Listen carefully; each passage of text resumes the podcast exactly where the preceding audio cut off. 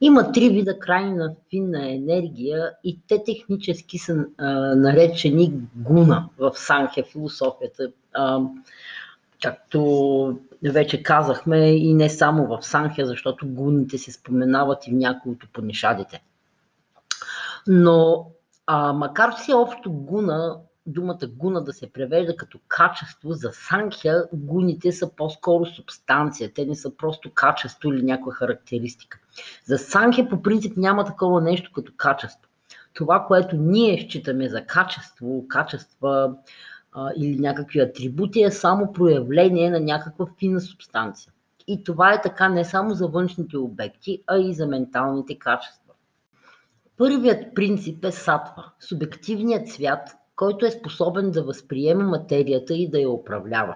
Сатва включва в себе си финното тяло, ума, способността на петте органа да чуват, да усещат вкус и мирис, да виждат и да усещат допир и петте органа на действията. Говорене, опериране с ръцете, ходене, възпроизвеждане и изхвърляне на отпадните продукти от тялото.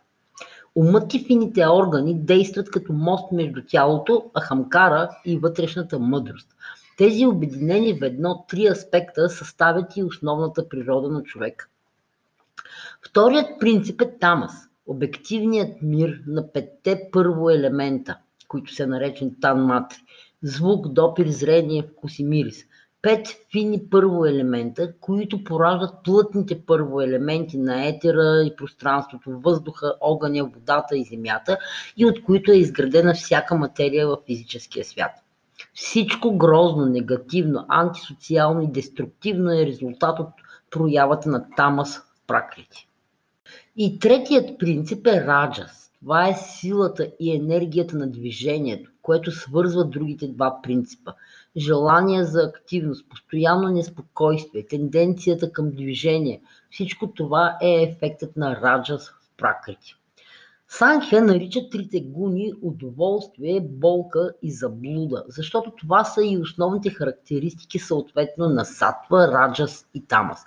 И така се счита, че всичко проявено в света, човекът включително, е обвързано с трите причини за страдание, трите гуни. Но самата дума гуна има уникален смисъл. Ам, тя означава не само първично качество, някакво вродено, съвсем, съвсем такова а, а, първично, базисно, но тя означава още и компонент, и съставна част, атрибут. И това, което е много важно за трите гуни, е, че служат на духа за неговите божествени цели. Чрез концепцията за трите гуни Санхи обяснява не само многообразието на света, но също и устройството на човека и механизмите на работа на ума и психиката, идеята за еволюцията много преди западната наука да достигне до нея. До нея.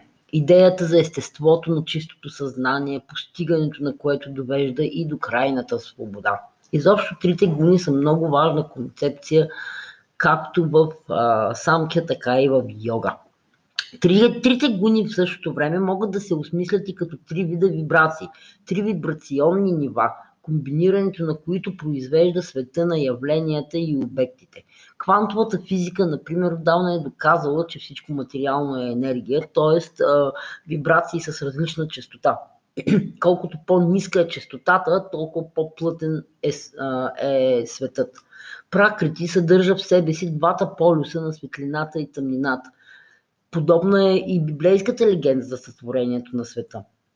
Това е началото, когато първичната субстанция се разделя на светлина и тъмнина, на плюс и минус и започва своето динамично развитие. Това се опитва да обясни и съвременната наука с теорията за големия взрив.